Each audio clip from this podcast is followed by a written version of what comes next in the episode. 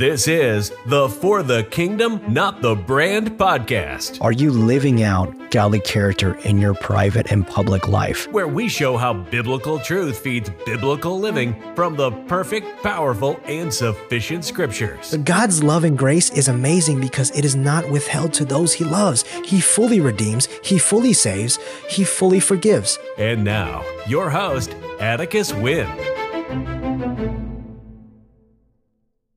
Welcome to this episode of the For the Kingdom Not the Brand podcast. And in this episode, I want to talk about something that is that often is forgotten by us American Christians in the 21st in, in, in the 21st century, and that's an understanding of church history, creeds, confessions, and catechisms. I will note that before I dive further into this topic, I'm not saying that every single person should have a PhD level of knowledge and understanding of these following topics, but I hope that this episode helps us as Christians actually become a lot more confessional. And what exactly do I mean by that? Well, I'm glad that you hypothetically asked that because I will answer it. I'll cite the definition given by both Wikipedia, yes, I'm using that source, and another article from Ligonier Ministries. Wikipedia says that confessionalism or being or or being confessional means a belief in the importance of full and unambiguous assent to the whole of a movement's or overall denomination's teachings, such as those found in Confessions of Faith, which followers believe to be accurate summaries of the teachings found in Scripture, and to show their overall distinction from other groups. Confessionalists uh, believe that differing interpretations or understandings, especially those in direct opposition to traditionally held teachings cannot be accommodated within a church communion. A denomination or church that shares these overall beliefs can be called a confessional denomination or or confessional church, respectively. And meanwhile, Burk Parsons of Ligonier Ministry says that it is associated with written confessions of faith. He says that it's an important way of expressing who we are as Christians because we are Christians based on a set of truths and of doctrines. And as Christians, we adhere to a certain set of doctrines that are found in Scripture. Dr. Parsons also says uh, later in his article that, quote, all good confessions, all faithful confessions state right from the outset that it's the Bible and the Bible alone that is our only infallible rule or source for faith and life and that the Bible, that Scripture alone, is our only infallible rule for our faith in our lives and everything. And I mean, essentially, to sum it all up, Uh, uh, to be confessional means that we as Christians express what we believe by a standard of biblical truths that have stood the test of time, and these confessions are fed by the Word of God, which is perfect. And when it comes to church history, people may roll their eyes at it because why would it be important? I believe that there is a temptation in modern day evangelicalism to forego knowing of church history because, after all, we should go out and love people like Jesus, right? I understand that there can be a sentiment of church services becoming more like history lectures rather than real sermons, but please bear with me as I explain why it can be helpful for us as Christians to learn of church history. Dr. Nathan uh, Busenitz of the Masters Seminary, in an episode of Dial In with Johnny Ardavanis, talks about the great cloud of witnesses mentioned in Hebrews, and that the martyrs of the faith, especially in the Protestant Reformation, are a part of that crowd, who took a stand for the faith in the midst of the highest of mountains, in the lowest of valleys, in the, plat- in the flattest of plateaus, as they fought for the truths of Scripture. Uh, I would also add that our Bible is a historical document too, one that has withstood academic scrutiny at all at, at all levels. And we read the stories of Abraham, Moses, Joshua, Joseph, Samson, Jeremiah, Daniel, and others, including our Lord and Savior Jesus, as they went through their lives thousands of years ago. And also, my last effort to really convince you to learn about church history comes from, comes from a pastor and theologian by the name of Jon Payne. He says in his article, uh, in also Ligoniers, um, that quote, if church history does not get your blood pumping, you had better check your spiritual pulse. The 16th century alone provides a treasure of soul stirring narratives. Think of Martin Luther's bold and daring stand for the gospel against the destructive errors of Rome. Consider the faithful witness of the English martyrs who died singing psalms as they were consumed by flames. Or how about the courageous life of John Knox, who, while enslaved in the bowels of a French galley ship, cried out, Give me Scotland or I die. The, the study of church history, however, is meant to provide more than just inspiration. Serious reflection on the past protects us from error, reminds us of God's faithfulness, and motivates us to persevere. Irish philosopher Edmund Burke wisely remarked that those who don't know history are doomed to repeat it. Indeed, uh, without a basic knowledge of church history, individual Christians and churches are prone to repeat the same doctrinal errors and foolish mistakes of, er, of former days. And, and familiarity with the history and theology of the early ecumenical, ecumenical councils of Nicaea and Chalcedon, for example, helps to protect individuals and churches from unwittingly uh, choosing to believe ancient Trinitarian and uh, Trinitarian and Christological heresies. Furthermore, careful reflection upon uh, careful careful careful reflection upon uh, on revivalistic movements such as the Second Great Awakening warns us not to abandon not warns us not to abandon biblical ministry for various manipulative methods and quick numerical growth. The study of church history therefore preserves both orthodoxy, right doctrine, and orthopraxy, right practice. In addition to safeguarding us from doctrinal error, the study of church history helps protect us from repeating the foolish mistakes of others. And Jon Payne also says without a basic knowledge of church history, individual Christians and churches are prone to repeat the same doctrinal errors and foolish mistakes of former days. And later in Jon Payne's article, he says to study church history is to study God's un- unbending faithfulness. Christians must regularly reflect upon this truth in a world where there is increasing persecution of the church and the future seems uncertain. Like the psalmist, we must, quote, recount all of God's wonderful deeds, as it's shown in Psalm chapter 9, verse 1, and Hebrews chapter 13, verse 5, to remind ourselves that He will never leave us nor or forsake us. Scripture provides a wealth of history to remind us of God's steadfast faithfulness. From the days of creation to the ministry of Christ to the establishment of the church, the Bible tells the story of the sovereign God who is faithful to his people.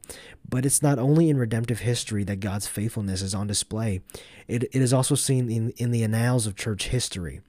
Consider how God's faithfulness is manifest in the preservation and expansion of the early church during the grisly persecutions of Roman Emperor Diocletian. Think of God's fidelity in the recovery and rise of gospel proclamation during the 16th century Protestant Reformation or the astonishing multiplication of believers in China since 1850. And there are thousands of individual stories within the larger ones that remind us that our Heavenly Father can and should be trusted no matter what our circumstances. Every believer knows that he desperately needs he that he de- desperately needs uh, that, uh, desperately needs divine grace, motivation, and encouragement to carry on. Of course, Christ and his ordained means of word, sacrament, and prayer are the essential means and motivation for perseverance. Hebrews chapter 12 verse 2. Even so, we might, we can find motivation to persevere in the study of church history. Considering that quote great cloud of great cloud of witnesses, the godly lives of believers from the past can motivate and inspire us to quote unquote lay aside every weight and sin which clings so closely and to run with endurance the race that is set before us, as it's shown in Hebrews chapter 12 verse 1. Are you feeling spiritually weary? Are you ready to give up? Throw yourself into the arms of Christ and also into the pages of church history. Spend time reflecting upon the faithful lives and godly voices of the past, on those whose, whose faith motivates you to keep running. Take up and read the take up and read the biography of Martin Luther, John Bunyan, Jonathan Edwards, or Elisabeth Elliot. Explore an overview of the of the Reformation or a survey of the modern missionary movement. Martyn Lloyd-Jones once asserted that every Christian should learn from history. It is his duty to do so. He was right. Therefore, dear therefore dear believer, let us study, learn and enjoy the history of the church. Now that you have or or uh, now that we have church history out of the way, we are going to talk about creeds and confessions more specifically. Ligonier Ministries carries an, another extensive article on this topic, and it begins with a very simple two word phrase sola scriptura. This rallying cry of the Protestant Reformation sounded forth during that great 16th century awakening when the Holy Spirit moved God's people to return to Scripture and cast off the many unbiblical traditions of men that had been imposed by the Roman Catholic Church. Returning to divine revelation as the final and the only infallible rule of faith, the reformers and their heirs recovered the biblical gospel that had been all but lost under what had been added to Scripture over the centuries. Yet while the reformers were known for what they cast aside, we must not overlook what they kept. In returning to the scriptures, they set aside not all church traditions, but only the ones that contradicted God's word. Traditions faithful to Scripture and that stood as sound expositions of the biblical teaching were kept. Preeminent among those were the ecumenical creeds and confessions of the faith, such as the Nicene Creed and the definition of Chalcedon. The reformers kept these statements of faith and others because they were faithful summaries of the Bible's teaching on key doctrines of the faith. At their best, creeds and confessions serve the purpose of summarizing what the church believes Scripture to teach, helping believers to know biblical doctrine to discern false teaching and to instruct others in the deep matters of God's Word. While creeds and confessions do not take the place of Scripture, and while they operate in submission to Scripture, time tested creeds and confessions provide invaluable guidance to us as we seek to believe what God has revealed and only what God has revealed. Everyone, in fact, has a creed or a confession that summarizes what he believes about the essential matters of the faith even the statements no creed uh, but Christ or no confession but the Bible are themselves creeds and confessions that communicate core convictions. Moreover, the minute we start trying to to to relate one part of biblical teaching to another part, we are starting to form a creed. Creeds are so important that we find basic creeds even in the Bible itself, and and and and the uh, Shema of Deuteronomy chapter 6 verse 4 is the fundamental creedal statement of biblical monotheism. Throughout the epistles, we find core summaries of the person and work of Christ that were likely recited or sung in the apostolic church. Philippians chapter 2 verse 5 through 11 summarizes the biblical teaching on the incarnation of the Son of God. First, First Timothy 3.16 masterfully encapsulates the work of Christ as well. And these examples and others show that summarizing and declaring our faith is a historical and biblical practice. From the start, Protestants put into creedal, confessional, and catechetical um, form their convictions regarding what the Bible teaches, both to instruct their people and to explain their differences within the theological views of the Roman Catholic Church. Martin Luther wrote both a large catechism and a small catechism that summarizes essential teachings on faith and practice by expositing the Apostles' Creed, the Ten Commandments, and the Lord's Prayer. Perhaps the most significant early Protestant uh, confession is the Augsburg uh, is the Augsburg Confession, presented to Emperor Charles V at the Diet of Augsburg as a summary of Lutheran beliefs and where they differed from both Roman Catholicism and the teachings of the Anabaptists. To this day, the Augsburg Confession remains the fundamental confession of the Lutheran tradition. Throughout the 16th century, Reformed Protestants who held sway in the Church of England in Geneva and elsewhere composed many different creeds, confessions, and catechisms, including the 39 Articles of Religion, the Heidelberg Catechism, and the Belgic eh, and the Belgic Confession. The 39 Articles continue to guide the Anglican the, the Anglican Communion, while the Heidelberg Catechism and the Belgic Confession are two of the three forms of unity that are the confessional foundation of the Dutch Reformed Church. Um, a, a host of other Reformed confessions written during the same period continue to serve the churches of the Reformed tradition. And one of the most important of the of the Reformed confessions, the Canons of Dort, is the third of the three forms of unity and has served to unite Christians from many different traditions who hold to a, to a Reformed understanding of God's grace in salvation. A high point of a, a high point of Reformed. Uh, uh, of Reformed confessionalism is represented by the Westminster Standards, written in the middle of the 17th century to reform the Church of England, but which has subsequently been adopted by by Presbyterians the world over. And so that is the end of the uh, of the second or third article by Ligonier, and and it, and if it hasn't been made clear yet, with all all of the hints, my theology can be ascribed to be more along the lines of Presbyterian, although going past that. Um, although going going past that whole like tongue in cheek remark, I want to say that it is pivotal that we as Christians are historic as well in our understanding of the faith. At the end of the day, it doesn't make us more saved before the Lord, but but as it's shown through through the articles I have read out, these can be great equipping tools for our Christian life personally, corporately in the church, and evangelistically and I'll be fair to, to the Baptists and also and and also I'll include an article from them. Jeff Robinson has a beautiful article in 9Marks about catechisms, and he gives great application uh, in terms of how you can use a catechism with children to feed them biblical truth as such at such an early age. And Jeff and and Jeff uh, Robinson says, our ten year old son recently made a profession of faith in Jesus, and and one of our neighbors, upon learning of his conversion, asked me about our next step with him. We are considering baptizing him, I told her. Although before we do that, we want to watch him for a while and thoroughly catechize him in sound doctrine to make sure he understands the gospel and the commitment he's made to Christ. She looked confused. I didn't realize all y'all were Roman Catholic. I, I thought I thought that you were Baptists. Our catechism's a Baptist thing. Her reaction threw me for a few seconds, and then it hit me. My mention of catechisms gave her the impression that we were Roman Catholics. Actually, Baptists have always catechized their children. It's not just a Roman Catholic thing. I've had a similar reaction over the years when, uh, when talking about catechisms with other Christians. To the thinking of many, Baptist and catechism aren't really allies, although historically speaking, nothing could be further from the truth. The Reformation was a golden age for catechisms among Protestants. Luther and Calvin placed high priorities on catechizing both children and adults, and each wrote cate- catechisms for that purpose.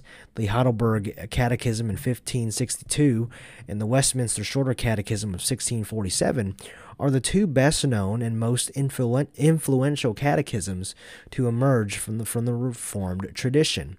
It's not as well known, but Baptists also have a rich tradition of writing and using catechisms. They've used catechisms virtually since their appearance in the 17th century. Both particular Baptists and general Baptists in England use them. The unforgettably named Hercules Collins, a, a, a particular slash Calvinistic Baptist pastor in 17th century England, adapted the Heidelberg Catechism as the, as the basis for, for his Orthodox Catechism, published in 1680.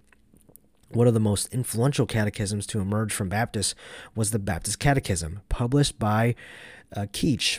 It is often called Keach's Catechism, and it's based on the Shorter Catechism, which also served as the basis for Spurgeon's Catechism in the 19th century. Uh, and and also leading divines among the general Arminian Baptists in England, Thomas Grantham and Dan Taylor also published catechisms in the 17th and 18th century. And Baptists in America use uh, catechisms as a fundamental tool. America's first Baptist Association, the Philadelphia Association, and the South's first Baptist Association, the Charleston Association, published du- duplicates of Keach's Catechism.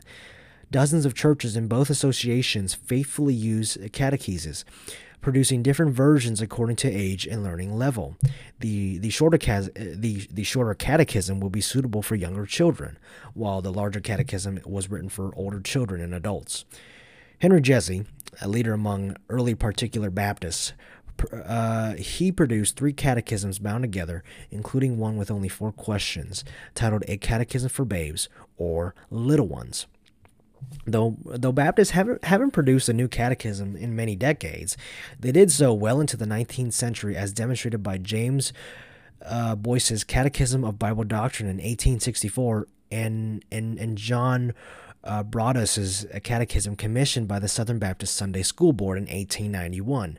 But that's more than 100 years ago. So I want to call my Baptist brothers and sisters to actually recover this time honored method of teaching children and adults biblical doctrine. Over the years, my children and many friends have benefited from this practice. And here are four reasons this excellent teaching method should be recovered. One, children's minds cling to memorized facts like glue. Children will amaze you by how much information they can memorize. Two, two of my kids knew the children's version of the Baptist Catechism by age 10, and they would often good uh, naturedly taunt me by asking Dad, uh, uh, let me have the book so I can see if you know it. Their minds held the answers far better than mine. And that's not because my children were unusually brilliant, it's because, well, they're children, and most kids can memorize far better than adults. And the third reason that, and, and the third reason is that catechizing children gives them a framework for interpreting life. Teach your children the Baptist Catechism, the the New City Catechism, the Heidelberg Catechism, or any number of other classic evangelical catechisms. As you do, you provide them with with a well-rounded Christian worldview. You introduce them to the one who created the world, to how the world went wrong, and to what God has done to actually repair it. Catechisms introduce children to all the vital doctrines of Scripture, and it, and it equips them with answers when the world begins to pound away at the door of their faith, particularly during the college years. And four, seeds of truth planted now may bloom into a harvest of grace. Spiritual formation requires discipline. Teaching your children the great truths of, of Christianity requires both diligence and, and patience. Jesus' parable of the growing seed in Mark chapter 4, verses 26 through 28, encourages such endeavors. It says, The kingdom of God is as if a man should, should scatter seed on the ground. He sleeps and rises night and day, and the seed sprouts and grows. He knows not how. The earth produces by itself first the blade, then the ear, then the full grain in the ear. Brothers and sisters, get a copy of a catechism and start scattering seeds in the young hearts of your home, and church. They are fruitful for Baptists and all Christians. And so, with everything in mind, how do we move forward? Because I just dropped a ton of truth on top of all y'all. First, I want to point you guys um, to a few historical uh, catechisms that are biblically based and have stood the test of time, and and these are some of which uh, I've I've actually uh, uh am, am am currently uh, studying and going through now. The Westminster Larger and Shorter Catechism and the Heidelberg uh, Catechism are two really really good ones uh, if you are are more on the Reform side. Um, and and I will say the Reformed Baptists are are, are also familiar with the 1689 uh, Baptist Catechism, and I will say that personally, I'm more I'm more of a Heidelberg like catechism kind of guy, but I digress.